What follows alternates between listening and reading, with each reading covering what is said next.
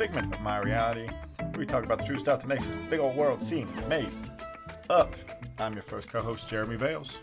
I'm your other co-host, Jason Wright. So, Jason, I uh, something happened today. oh yeah, right before we started recording. An um, eventful day. It in was. The eyes of it, Jeremy Bales. Yeah, probably no one else, but that's okay.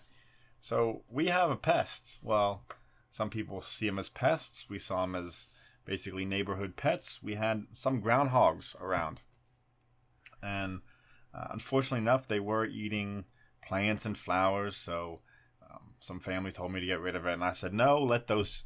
We called them chunkuses. They were chunky boys. You're like you're like the old uh the old lady who feeds the neighborhood stray cat and everybody's like we need to get these stray cats out of here and you're like no no no this groundhog is going to continue to munch your petunias right you're gonna like it the only issue is that i didn't actively feed it people who wanted to do some horticulture one were the ones that were feeding it. So I was just a, a passerby and observer of the chunkus. Sitting on the back of your porch like, ooh, yeah, munch those petunias. Get after it. You deserve it. Uh, Seems like a good hobby. Yeah, it was a good time. Until we went and visited some family and unbeknownst to them, not that we informed them of this, we were offered a pellet gun to uh, no. they said, "Hey, you don't we can't use this around us so you know take it if you'd like. Um not sure if you had any pests and um, my my poor chunkus just flashed before my eyes. So uh we took it back and uh that was yesterday. Today as we were finishing up dinner some family pointed out that there was indeed a chunkus outside. So they said jeremy go get that rifle do what that rifle's supposed to do and take care of the pest so I said, I'm not sure if I'm strong enough. So I looked to my wife, honey, I'm sorry. We have to do it. Have to take out the chunkuses for the good of the flowers. So that's what I did. and I I almost compared it to um, you know, having to put down that old sickly pup just not not quite what he used to be, getting around's a real pain. If, it's it's kind of like that. If it was healthy and fine, exactly, and just the worst way to do it. Your family's like, man, anybody could go get that rifle right now and take care of of this what we deem a pest. But you know what? The one person that likes it the most, how about we pick him? And he yeah, it's a little sadistic. Yeah. so that was uh, I got my heart running quick before we started recording. And uh, my mother actually said, "Hey, how many pellets uh, does that gun? Can you shoot it at one time?" I said, "It's just a single load, like most of them are." Huh. I was thinking you could take out some of the starling birds who are pests. So I was like, "Hold on, hold on." it's like, calm your down. Your mom's got uh, bloodlust in the eyes. She is she is looking to uh, to take care not only of the um, ground based pests, I suppose, I'm not sure how good of a shot th- she thinks that I am. Uh, well, maybe she's trying to turn you into a serial killer or something. Because I mean, Could this be. is uh, this sounds like the startings of a, a Jeffrey Dahmer story. Oh my gosh! because of a groundhog. Except you going out on your own volition to go take care of animals. Mm, um, yeah. you, you're coerced by your mother to do it. She's the brains of the operation. yeah, man, it was a wild, uh, wild evening. We had just sat down for a lovely dinner, and then bang, everything changed. Started to get that thousand yard stare in my eyes. oh man! So I'm, I'm also gonna take point on this week as well, Jason. And one of your stories actually inspired me. Um, so you'll see a little bit of similarities between this one and one we've heard before. However, the overarching, uh, I guess, gist of my story is that in 2004, a Japanese television equipment manufacturer sold their corporate art collection. And you might say, hey, that doesn't sound too impressive, doesn't sound too out of there, out of this world. Um, but when I tell you it had a Cezanne, a Picasso, and a Van Gogh, all worth cumulatively more than $20 million. I think say, robbery. You think maybe. the acquisition is not what we're going to highlight. I'm not going to say that they're Yakuza or not. Who's to say? it isn't me. It isn't me. So that's what it is. So in 2004, it came time that this television company or television equipment manufacturer um, was going to auction off or give sell their selection of impressionist paintings to one of two world class auctioneers. Um, one of them being Christie's and one of them being Sotheby's. Uh, they have longer, fuller names, but that's what I'm going to refer to them as. Now, the guy who was uh, the president of the company, his name was Takashi Hashiyama. He was the man who was in charge of collecting these pieces, and um, he conducted the interviews for these two auctioneers because they were sort of neck and neck. He wanted to see how they were going to um, treat the paintings, specifically the Cezanne, which was worth the bulk of the value at 16 million. Wow. Yeah. I also was wondering about the acquisition. I didn't get into that because that's not where the fun part of the story lies. Maybe that will be uh, a later episode of, hey, hear about how this television manufacturer stole so many paintings. Well, I think if you did enough research in in uh, investigated journalism to figure mm-hmm. out how they got that, the yakuza might just show up at your doorstep. Yeah, best not to dig too deep. Yeah, we'll just leave it where it's at. so, Jason, among some of the questions on um, how they would treat this, you know, exceptional collection of art, what do you think some of the questions would be um, from from the president? Um, how much money? Right. Sure. Um, I mean, where'd you get this? I mean, that would be my first one. Um, now, would one of the questions be, Jason, right? Um, rock, paper, or scissors? I mean, if I think the other guy would bite and I wouldn't have to pay like six million dollars for it or sixteen million dollars, uh-huh. I mean, I might try to be like a rock, paper, scissors, maybe. Well, in a sense, that's what he did. Not necessarily for the entirety of the um, collection. But what he did is because the the two auctioneer locations, Christie's and Sotheby's, were so sort of neck and neck during the interview process with uh, Hashiyama, he invited them to a formal rock paper scissors competition to see who would have the honor of being the, the company that was to uh, auction off this collection. Okay, in a formal game of rock paper scissors, uh-huh. do you kind of hold one hand out and slap your other one in a fist on top three times, declaring rock paper scissors and doing the gesture, or do you have a screen between you with mm. a table with three cloths all over top of a piece of paper, a rock, and a scissor? You reveal your choice. The curtain lifts. That seems much more formal to me than the old hand slap. Well, you're you're a little bit closer with the second one. So what he had him do, and uh, a fun quote that I found uh, from Mr. Hashiyama, um, after people questioned his his methods, he said it probably looks strange. He says, he said, "quote It probably looks strange to others, but I believe this is the best way to decide between two good things which are equally good." okay.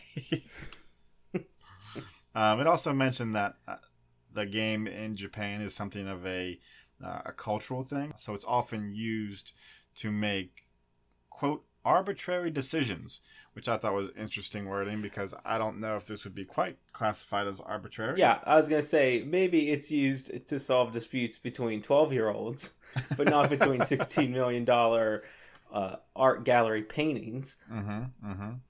So each of the companies selected a representative and they said that both companies did extensive um, research into the psychology behind rock paper scissors, including uh, it was somebody from Christie's read a 208 page book titled "The Official Rock Paper Scissors Strategy Guide."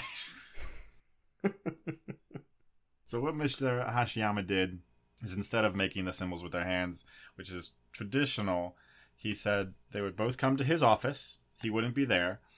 They would write down their choice of rock, paper, scissors, in Japanese on a piece of paper, and then both pieces of paper would be taken, evaluated, and the results would be read out. Which I think allows for a little bit of muddying of the waters depending on who is taking the papers, if they are read uh, openly, if they are shown to each other. If tough one gets taken in transit and read, and then the other Right, pe- then right. swapped out. Yeah. So, any guesses? I mean, it's, it's a heads or tails for you as to who put out what. Do you think? I guess what was the the combo? Do you think is most common? I think it was rock, rock, Ooh, and they had to do it again. incorrect. Care to go again? What do you think is the winning symbol that won over twenty million, or the honor to auction off twenty million in impressionist art? I mean, I would hope it's paper beats rock because paper painting, you know, kind of goes hand in hand. So I, I'm gonna go. Paper is the winning choice. incorrect, sir. Great, great. I would Yep. have definitely lost. You would have. You know, it's paper's the safe option. I would say. You know, it's it's not too bold. I think scissors is probably chosen most often. Sotheby's chose paper, but uh, it came out to be that Christie's was was triumphant over the paper, so they they got to auction off the Cezanne, the um, the Van Gogh, and the Picasso. All because of a game of rock, paper, scissors. Yeah, and You know, I ahead. think I think I have the ultimate strategy for this. I don't know if this was in their book or not, but Mhm. this is a lengthy operation. It takes a little bit of infiltration. You need to figure out who's going to be writing down rock, paper, scissors for the other people, right? okay, You need to stalk them for a couple days, see what their routine's like, okay. and you need to plant things around their life to make Subliminal to make- messaging. yes, to make them think maybe rock, and Mm, you kind of all throughout their life for the days leading up, mm. and then you know they're gonna go rock, you're gonna go paper, bada boom, bada bing, paintings are yours, Too easy. Well, that would have been a great strategy, but it was not the execution. Seems like the more aggressive scissors is what took it. And Jason, do you think you'd always go with paper as a as a, in a high stakes game, or are you more of a guy who would size up first and then, you know, make the call like a game time decision? I think it's more game time decision if I'm not able to trick these people into uh, picking If you whichever can't, one I if want you them can't to. mold I their can't- minds like clay. I mean, I, I would have to be a game time decision. What's near me? Is it a rock? Is it paper? Okay. Do you do you ever have a strategy aside from sort of gut instinct, or is it just a go ahead, a one two, knock it out? It's just a one-two knock it out. I think. I think if you put too much thought into it, you're gonna psych yourself out. You're gonna go to throw scissors, come back to paper. Uh. Who knows what you're doing then, and you get disqualified. And you know you can't second guess yourself in a game of rock paper scissors. well, you can when it's worth twenty million. yep. And the final uh, piece I'm going to leave you with is Mr. Hashiyama said he was not selling because he needs the money. Instead, he wants to turn his focus to ceramics. He said it was just a hobby that he was referring to the art. Now he wants to focus on a new one.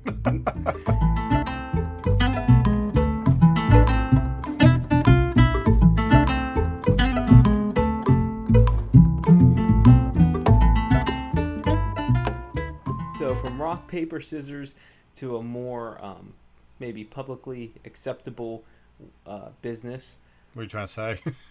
cocaine, the Oh, cocaine course. business, the business that everybody's willing to uh, take part in. A little sniff, Mhm. sniff. Yep. Um, cocaine is seen as kind of just a drug now, right? Yeah, kind of taboo, I would still say, but sure. Yeah, but but it's but it's a drug. Everybody knows what it is. We don't pretend it's anything it's not. But back in the 1860s, cocaine wasn't just a drug. It was kind of being tinkered with. Like, what can we do with this? Can we use it as medicine? Can we bake with it? Can we Get high as mess.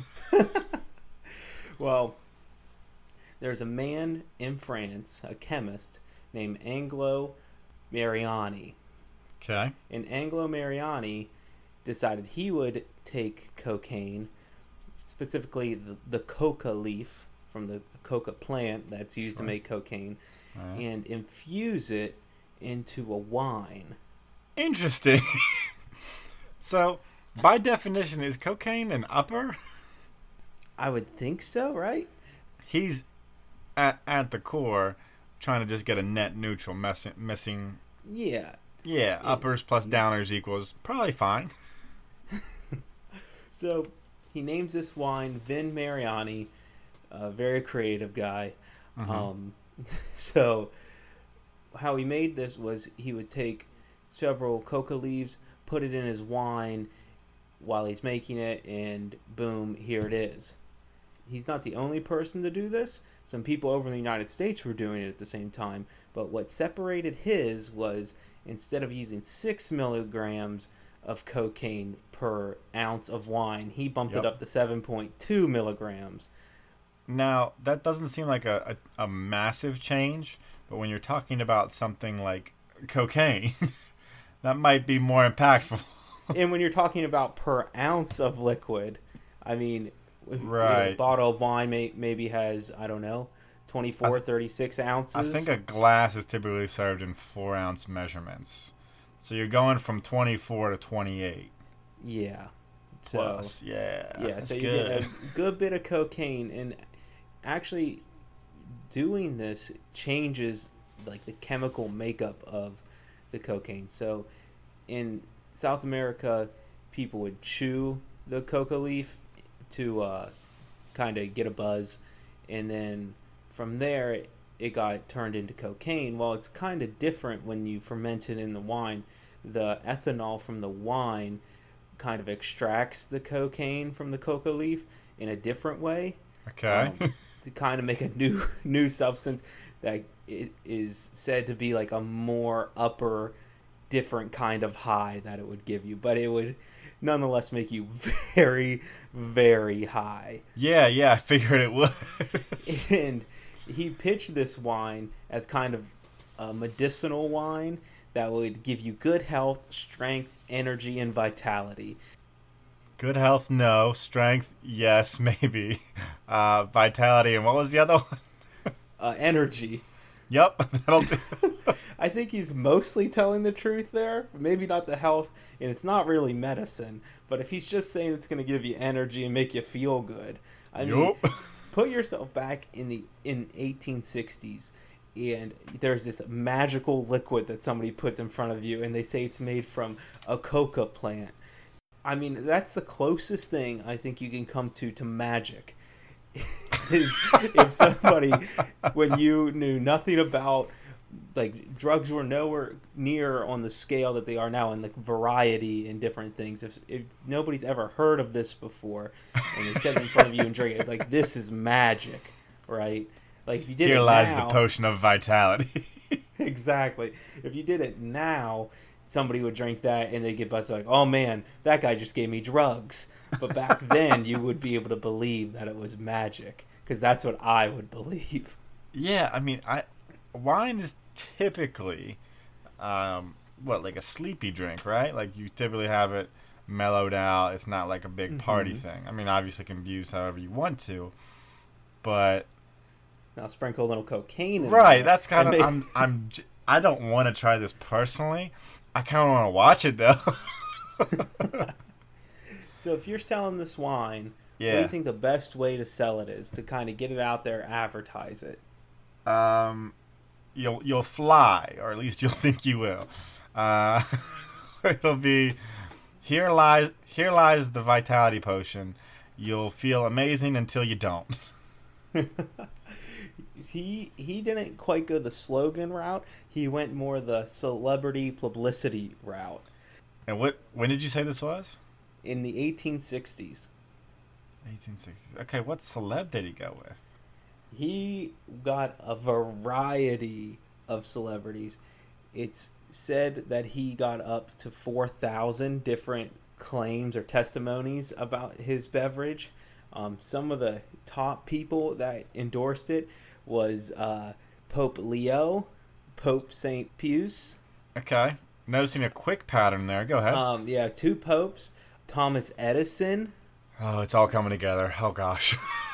Ulysses S. Grant. I mean, some big name historic people vouched for this beverage.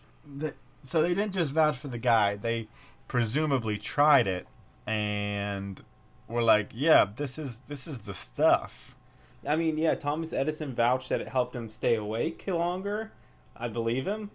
Um, What? Grant said he was drinking it when he was writing his memories later in life. Do you think? not, not only are they saying they drank it, but they're saying it helped them. I might sound crazy, Jason. Is cocaine not that bad? I mean, uh, what's uh, what's the secret juice here? Is is this this is the question people want to know, Jason? Is this what's in Michael's secret stuff? It's just straight cocaine. you know what? It might be. I mean, the movie only covers a what a couple weeks, maybe a month. If it's cocaine in Space Jam's game here at the Mhm. end, yep. maybe if we saw the next month, we would see the side effects of all the Looney Tunes on cocaine. Well, You I know think what we mean? do. We see we see Tasmanian Devil. He's been on the secret stuff for years. So he gets all these people kind of promoting his his drink, right? So eventually some people start mimicking what he's doing, particularly John S. Pemberton. okay. I mean, I didn't know what he did before, but he made Coca wine. And then Prohibition came and he made ba, ba. So this whole Coca wine adventure kind of it paved the way. paved the way for Coca-Cola, who eventually didn't you put cocaine in their drink anymore. I am I am blown away. so you'd think, well, this guy made a life of selling drugs when people really didn't know what drugs were? this what this drug was. Where did this go? Well, he didn't tell anybody in his family how to make it, and he died, and so did the recipe with him. Rip. Doesn't seem like it's that hard to recreate if I'm being perfectly honest. Well, I don't think it is. In 2014, one of his uh, um, ancestors relaunched the brand, Yep. and and they're re- relaunching it in Bolivia. So I did a little looking. It looks like you might be able in certain places in the world to buy cocoa wine. I'm not sure if it still has the same effect that it did before. God willing and the creek don't rise, I'll uh, I'll see you in Bolivia, Jason, and I will let you know. I mean, if you could turn into a Thomas Edison type guy from drinking coca wine, uh, we might have to move out there. Worth it. Worth it. His brain was just functioning on another level is the big thing. he said- because of cocaine. Cocaine's a hell of a drug. you heard it here. Without cocaine, there's no electricity. That's it for this week's episode. If you enjoyed the show, please leave a review as it helps other people find us and helps us out a bunch. If you're interested in contacting us with one of your stories or you want to hear us talk about something that you know that we might not, you can reach us at Fig of My Reality on Facebook, Twitter, and Instagram. And our email is figmentofmyreality at gmail.com. Us up with that fact. This week's piece of reality is uh, Mike Tyson once offered a zoo attendant $10,000 to let him fight a gorilla. Unfortunately enough for the world, the attendant said no. I'm Jeremy Bales. I'm Jason Wright. Talk to you next week.